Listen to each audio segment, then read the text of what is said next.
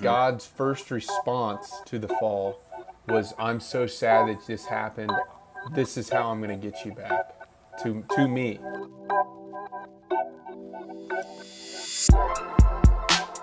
Dude, Will, I figured out my golf swing. Yeah. What what happened? Um, so it was really frustrating. You ever been at the range and you just look like an idiot? You you feel like Yeah. Constantly. Well, I so I was I was there and I I was I'm like, what is going on? I you, you go from pure in every shot to like a disgusting slice. So, anyways, I videoed it a long time or a couple of times, and then I was looking at the video and there was about five things wrong with my swing. And I thought, mm. well, what is this? And then all of a sudden it dawned on me. I thought, Aidan, what if you're standing too close to the ball? And then I went back out there. It stood a little further away from the ball. And we're back to normal. Let's go. Let's go. Dude, I had that exact same thing happen to me like a month ago where I was like, it was like I had never hit a golf ball before. Mm-hmm. And I was like, what the heck is going on? And then, like, and then I figured it out with like my 52 degree and my 60 degree. Like, okay, kind of stroking those. That's good. And then I like pulled out my nine and it was like happening again. I was like, what on earth? And then mm-hmm. I think for me, I stepped closer to the ball, maybe. Mm. It was, it might have been that I was too far away, but it was one or the other. And I made that adjustment and it was like everything was fine. I was like, why? Like, where does that come from? You know? It's crazy. I mean, because that's something that you would do. It would be a really minor thing over time that you would you would do wrong, and then all of a sudden it's it's to the point where it screws you up. Yeah, you're saying like you take incremental steps back or whatever. Yeah, or like a lot of your golf swing and Steps setups is forward. based off feel. So I can kind of. Mhm.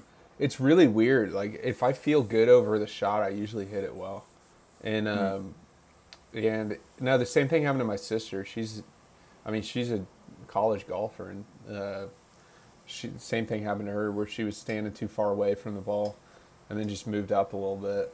And, and, and by move up, a, move up by, and by move up a little bit, that's really not that much. I mean, it's you you wouldn't like half an inch. yeah, you Yeah. really wouldn't be able to notice it that much. Mm-hmm. Um, that's something that's always so funny. Is I play golf. I went to I went, went to visit my cousins in Dallas, Texas last summer, and I was playing golf with them. I played one round, and then I play, I played two rounds with them. In the first round, I was playing terrible, and then the second round, I was playing pretty well. And I asked my cousin. I said, "Is there anything different in my swing?" And he said, "No, Ed, and you look the exact same." And I'm like, "What? It's so frustrating. How? How is there nothing?" Infuriating, actually. Because when you're doing it, you think that there's something really dramatic uh, that's happening, but it, it, it- that's just not the case. It's just such minute little differences. But but yeah, dude, the little things. dude, it's crazy. I mean, it makes you really it makes you really be in awe of, of guys like Tiger Woods who just have perfected the golf swing. It, Yeah, it's it's true. Even with like a bum leg in the back, he still gets up there and does it. I mean, watching the Masters, I mean, he still has a he still has a picture perfect swing. It's just really um, what what makes the difference for him on a golf course is if he's able to walk up and down the course or not. But his swing is just. I, I took a picture of my back, my, like the top of my backswing, and I compared it to a picture of the top of Tiger Woods' backswing today, and I literally was looked at it and said, oh, "Okay, we've got some work to do." I was really hoping you would say that they looked exactly the same. I wanted that for you. No, they didn't. Unfortunately, they didn't. I thought the Dude, ba- bold choice with the with the white Masters polo, by the way. Hey, dude, you just got to rep it, you know. Uh, Well, I've gotten to a point in life. Oh, go ahead. well, this was given to me as a gift by my, my teammates last year on my birthday. Oh, so that's nice. I, I only whip it out. My on- teammates, if you're listening, that would be a great gift for me. Size XL, but green, green. I have so a- like I white ha- polos. I have a green one. Go ahead. But, but the white one I only wear on special occasions because it's easy to ruin a white polo. Exactly. That's my problem with white polos. It's either you get something on it, or it'll just get like I've had them to where they just get faded over time and Oh, they just yeah. look gray. You know, it Uh-huh. just looks gross. They Mm-hmm. don't they don't stay crispy and bright. Yeah. No, I have a white. I have a white. and And a. I have a white and a green one. I'm I'm a, I'm a guy who has two Augusta National polos. Never been to the place once. So Love it. you know, just got to look like I've been there. I said that one time to a mission partner of mine because I, I wore a freaking I'm an idiot. I go into him and you know ask him. Hey, renounce that lie, bro. Come on. I'm not an idiot. Um, but anyways, I go to him. Uh, I'm visiting him and uh, asking him to join my support team. And he looks at. I'm wearing an Augusta National polo, asking him to join my support team. And he lo- he's he says, "Oh, Aidan, that's a really great polo. You ever been to Augusta?" And in my head, right when he asked that, I'm thinking, Aidan, this is just a tough look to be asking somebody to to give their hard-earned money to you while you're wearing an Augusta National polo. and I looked That's at not him. a great I looked at him. I said, "I'd never been there." And he's he looked, and I said, "I looked at," and then I also said, "I like to look like I've been there." And then he replied, "I do as well." And then it was a great. Oh, that's huge. That's huge. but yeah, That's awesome. Dang. Well, welcome in everybody to this fine episode of Sunday Lead. Will Bombeck here, joined as always by Aidan Setter. Another week, another Sunday lead. Yes, sir. It's like yes, death- sir. They can't stop us. It's death, taxes, and Sunday lead. so dumb.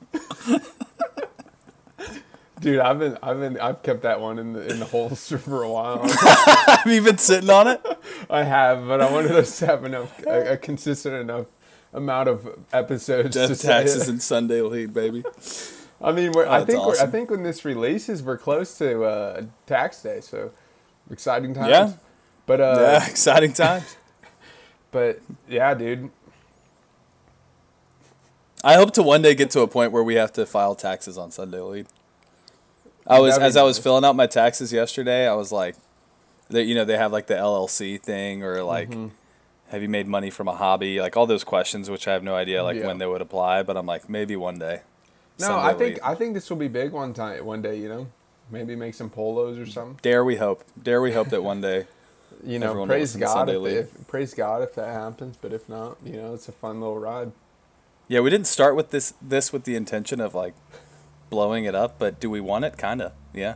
I mean, if you know somebody who's who, who would like this, please share it because one day Hey, I be a friend, tell a friend. You know, I, I want the truth of the gospel of Jesus Christ to reach all ends of the earth, but I also want to be able to make polos. So Absolutely.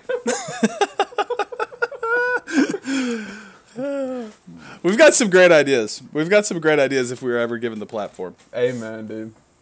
Amen. Um, so yeah, as I guess. Well, yeah, this is fine. As we are recording this, it's the Thursday, day one of the Masters. Um, so we got Masters on the brain.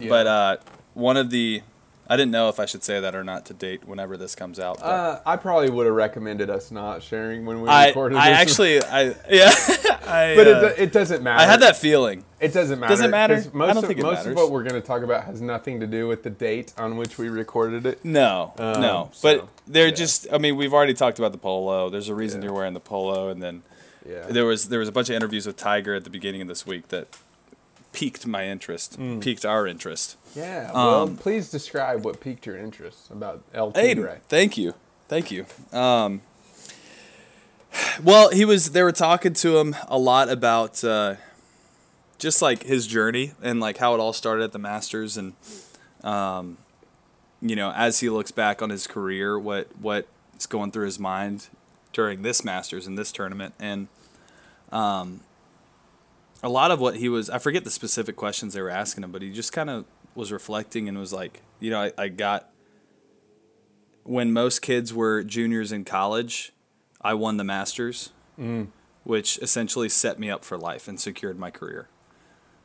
But now I come here as a father with a family, with a, I mean, one of the best careers of all time in golf. And was essentially just talking about how his priorities have changed and how he views golf now and the game now and the tournament now. And it, there's almost like a, a pay it forward mentality he has mm. like where he talks about like the guys he played with growing up that he looked up to a lot. And he acknowledges that he's that guy now for a lot of the younger players. And even he was talking about his son. He was like i mean as a father i love going out here with my son and playing with him and watching his shots and helping him out and sharing this gift of what we both love um, together. I don't know. It was just it was a really it was a human moment for a guy that's been a, seemingly a superhero for most of his at least on the course for most of his life. Absolutely. I think I think one of the things they were talking about on the broadcast actually today was how Tiger is he was viewed as so um, so super superhuman and, and now he's viewed as he's more relatable to the guys on tour and the Mm-hmm. guys just the average golf fan because he's he's gone through a lot. Um, and I think that yeah, over over the time, over the years, um, you'll hear different golfers on tour kind of talk about how at one point Tiger was unapproachable, and they were scared of him, but then now he's he's kind of this he's almost this grandfather of the game in some sense. I mean, I don't think he'd like to be described as that, but um, he's he's the reason most the, I mean, the golf professional golf is on a level that it's never been in terms of talent and he's the reason all these kids started playing golf. I mean, I say kids, and they're all older than me, but all these guys started playing golf because of Tiger Woods, and because of what he was able to do, and, and how the the level of excitement he was able to bring to the game of golf. Where you have some of these really good athletes who who probably could have played college basketball or football, but instead they chose to go with golf, and then they end up becoming PGA Tour players. Um, and I- and I think that that it's really cool because yeah, I mean, in a lot of ways, you can't. Tiger's completely unrelatable in his prime. He just amazes us, but he's at such a high peak that no one can relate to him. I mean, maybe two guys, Jack Nicklaus and Arnold Palmer, but um, you know, two of the legends of the game. But uh, what makes somebody's relatable? What makes somebody relatable is their is their shortcomings, is their flaws, is the the. We're only relatable in our suffering. We're not relatable at all in our in our triumphs, unless you've achieved that triumph. Say that one more time.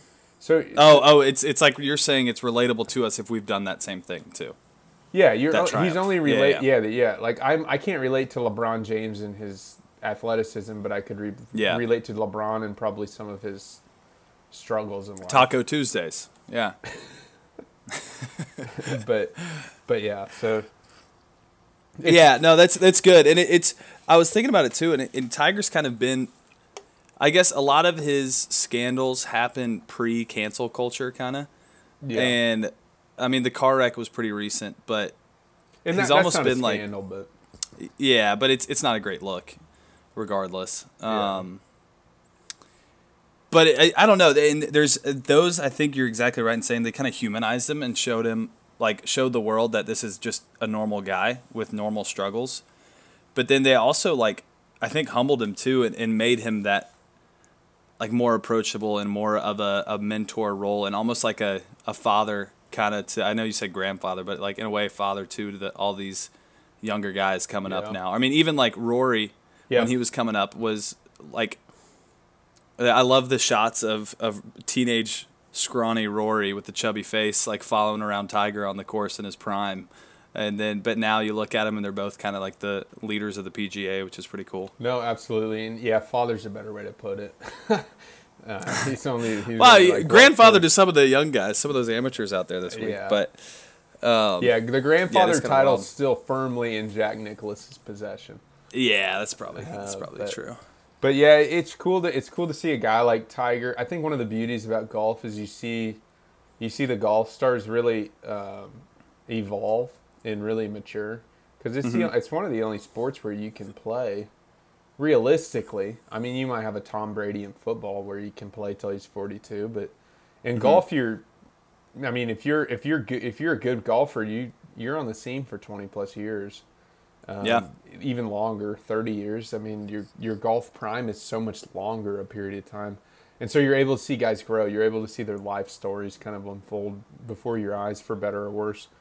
Um, and so I think it's been really cool to see see Tiger grow and see, uh, especially in his son Charlie, uh, in the in those father son championships that they play every year, where Charlie comes out and he's kind of the he's kind of the star of the show, and Tiger Tiger gets a lot of joy out of Charlie experiencing the game, and out of teaching Charlie how to play the game of golf that he loves and that he that was so integral.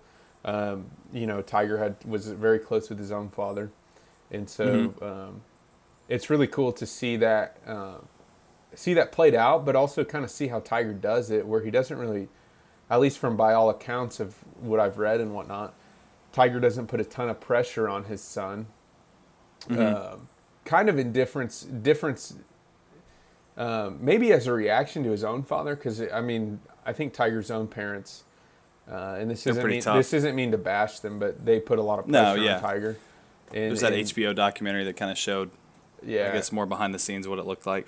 Yeah, and so Tiger Tiger's been a lot more. He's kind of been able to take what it, what was great about their approach to helping him become the golfer he wanted to be, um, and more fine tune it, and, and and be that father uh, to Charlie, and, and, and see, and, and allow Charlie to reach the the goals that he has himself. Um, Yeah, and like following that theme of fatherhood today, we wanted to kind of over the next two episodes talk about, uh, I guess, the thing that is the most central to our faith, which is the gospel, and specifically a gospel message, gospel presentation. And in this Easter season, I think it's something good to reflect on because it's something that, you know, obviously, like us being missionaries, we talk about it all the time, but there is a, a truth behind the the fact that like a truth behind the fact, but a truth behind the statement that we can always glean something new from the gospel or can always be reminded of those truths. Um, and so, how we wanted to do it was kind of uh, how I guess we were trained to do it was break it up into five different parts that we're going to cover over the next two episodes. Um, one being relationship, we're made for a relationship. Number two, uh, that relationship was broken through rebellion. Um, and then number three, we have reconciliation through Jesus Christ and his act on the cross. Number four, um, we are offered the ability to be recreated in Christ here on earth. And then um, number five, that all of this garners a response from us that we, with our free will, have to choose how um, and if we accept this gospel message. Um, so, yeah, today kind of wanted to cover the first two uh, R's in that relationship and rebellion. So, Aidan, what does it mean that we're that we're made for a relationship? Um, so, I mean, you can look at it with Tiger. Uh, ultimately, he has this great, he has this massive career, the greatest golfer of all time, arguably. And now he's talking about it. What I don't know how old he is, forty three or whatever. That what matters to him most is his relationship with his son Charlie and his and his, his daughter. Excuse, uh, my apology. I do not know what her name is, but I'm so sorry if you're listening to this, Tiger Woods' daughter. but uh, yeah, we're made for relationship. Uh, we're pretty. I think it it's it doesn't take a rocket scientist to, to show that we need other people in our lives building us up, and we need to be re- reciprocating that. Um, You know, we live in a pretty lonely society, and a lot of that has to do with not having primary relationships. But how it relates to the gospel is that the God of the universe eh, created the universe, and it makes zero sense, but he did it. Um, he created man, and he um, wanted man to, to share in his blessed life. And and, and you know, this is what the first ca- paragraph of the Catechism says. The first paragraph of the Catholic Church's official doctrine of what the Church teaches. It's probably a very important uh, paragraph. In the first paragraph of it, talks about how God created us out of love and how He desires relationship with us.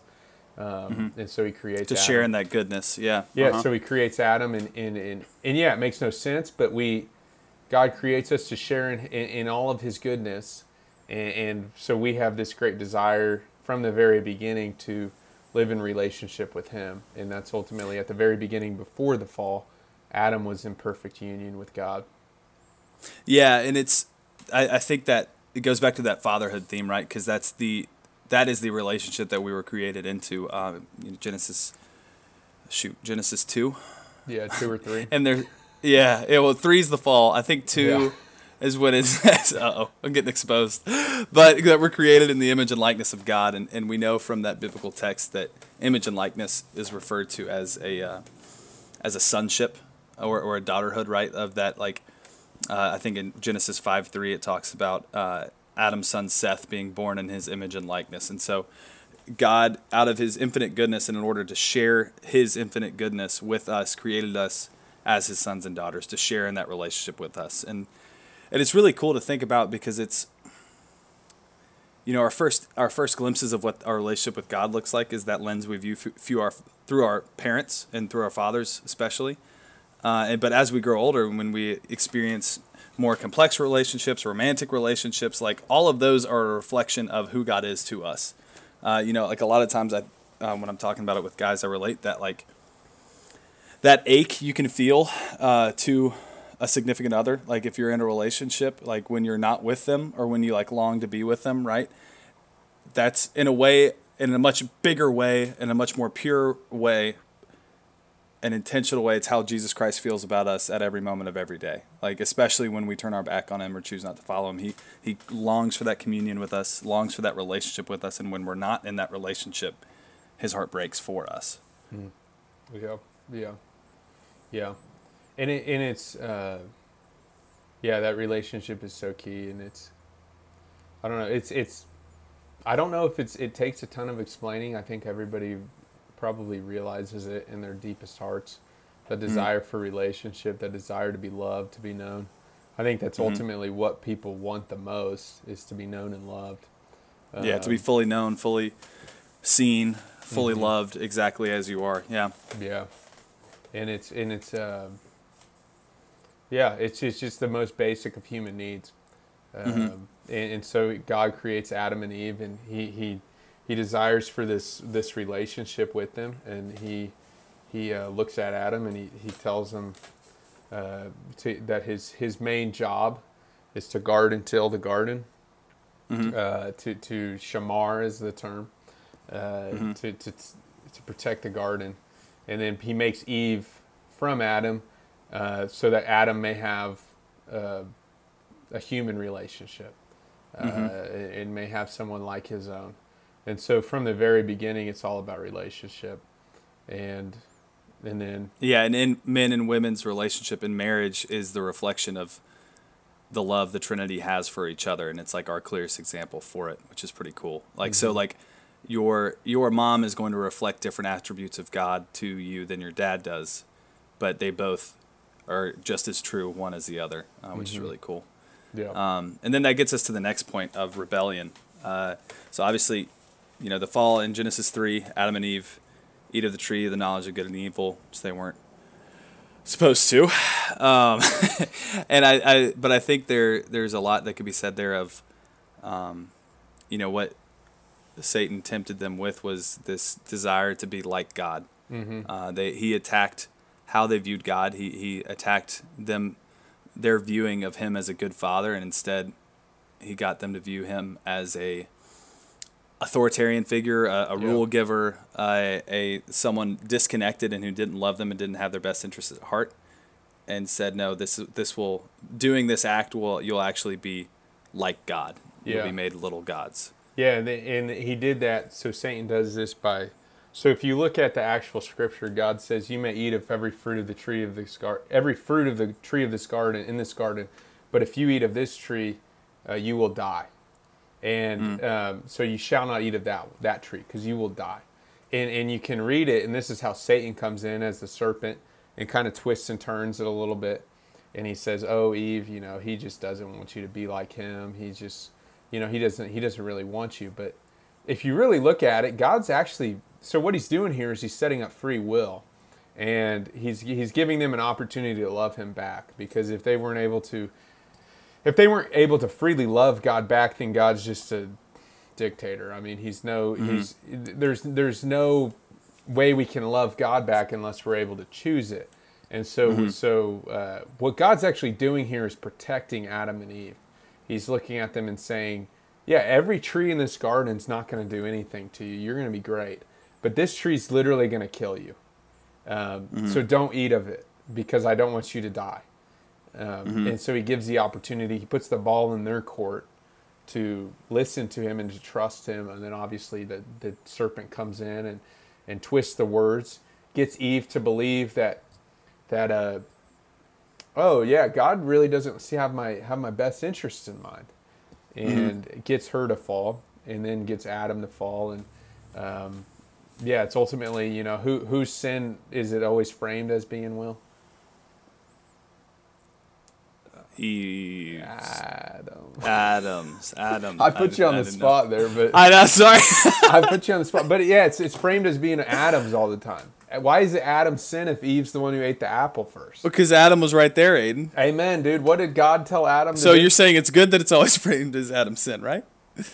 I mean, yeah, it's Adam's sin. Like he, he Yeah, because he failed to shamar, Amen. failed to till and keep, failed to guard. He was standing right there the whole time. It says Eve handed the fruit to Adam. Amen. So, Come on, test me, bro. Test me. but dude, so so, yeah. So Adam ends up failing in his one gar- in his one thing because he should have guarded the garden, and what got into Mm-hmm. the garden? The devil, the serpent. Yeah. Um, Not much worse can get in the garden. yeah. People don't talk about that. But then, Will, what does what happens after they fall? They they realize they're naked. They become ashamed, but then something happens. The They clothe themselves with loincloths out of leaves. They hide from God. they hide from God, did- and, then God. Is that what you're looking for? Uh, no, not going. exactly, but they they. Okay. we- God seeks them out. God He says, "Who out." told you you were naked?" And then yeah, and, and uh, Father Mike Schmitz talks about how that's how you read that's how you really interpret God as a, Oh, he says if you read it in a like a mean way, like God's like who told you you're naked? Um, Oh, yeah, yeah. Then it gives you an author. It, it means that you view God in a really authoritative aspect, Mm-hmm. but the way that God would respond to that is more of a uh, out of love, out of a desire. You know, he's sad that the, he's he's sad that he found them and they were in the spot, but ultimately, Mm-hmm. yeah, that they broke that relationship and took turned their back on him, right? Mm-hmm. Yeah. But ultimately, what happens here is, is so God God seeks them out, and then um, to leave you on a high note.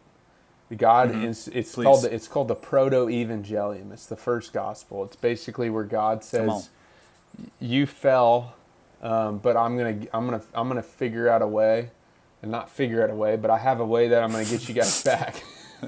yeah, yeah, yeah. and he and he, and he lays out the whole plan and in this plan he talks about he foreshadows to the to, to jesus christ uh, he says uh, that the, the heel or out of the seed of the new eve will come the new adam which is foreshadowing to mary and, and jesus and and the heel of uh, i don't know what i'm, I'm messing up my, my quotations but basically You're doing great. mary's gonna mary's gonna crush the serpent's head and Yeah, uh, with Jesus. and and then he also institutes uh, pain in childbirth and then pain in work and this is the only Mm-hmm. way that, that that the human race that we're able to actually love because it's, it becomes a sacrifice to love. And so it, it becomes it becomes almost painful for us to love and he's teaching us how to love. Um, Mm-hmm. and so this is this would be God's response to to the initial rebellion. Yeah, and and that the proto evangelium, proto evangelium calling back to that relationship. Okay, here's how I'm going to fix that relationship, Mm-hmm. and that is now broken. And I think it's important to keep in mind. Sometimes when reading the Old Testament, we can look at like Adam and Eve, or we can look at the Israelites and be like, "Wow, they're idiots! Like, how would they decide to do that?" But or like you know, uh, just not put ourselves in their shoes. And you know, the fall relates to us today. One, because of the stain of original sin, uh, which we carry and is is taken away by baptism. But two, uh, I mean, obviously we experience those consequences. I guess three, like we rebel against God every day when we choose our will over His, when we choose not to surrender to Him and follow Him. Um, but yeah, I think I think it's a great point to end at the with on the at the very moment that Adam and Eve fell and God finds them, He announces the proto evangelium, the the plan for Jesus Christ uh, to restore that relationship. Yeah, and it definitely uh, it goes against that common narrative we have that the God of the Old Testament is just this angry God. Mm-hmm. Because mm-hmm. God's first response to the fall was, "I'm so sad that this happened. This is how I'm going to get you back to to me. Not get you back like I'm going to screw you over, but get you mm-hmm. back to right relationship with me." And so it shows that God is He's always been a loving Father um, even even from the beginning, even from the first fall. Amen. Come on. Amen, dude. I don't know if do we even have a call sheet for this? We didn't. and now I'm trying to think of one on the spot, and I couldn't really. I mean, the call sheet is just like we're in the Easter season. Mate, just go pray with this. You know, go go go pray with the ways, like what it means to be made for relationship and, and how you rebel. Yeah. but and how God calls you back. I don't know. Maybe relationship. Do you want that to be it? Made for relationship. Yeah, that's good. Made for relationship. we might get a copyright thing on that from some. Okay, then we'll, we'll we'll just make it the gospel part one. Yeah, that, that's that's what I was thinking. Let's just do that. Call sheet, gospel part one. There's gonna be a test next week. All right. Well, All right, we'll- thanks for joining us, we'll- everybody. We'll see y'all for part two next week. Rock, Kenny, drop that gospel beat. Rock Chalk Jayhawk. War Damn Eagle. Peace.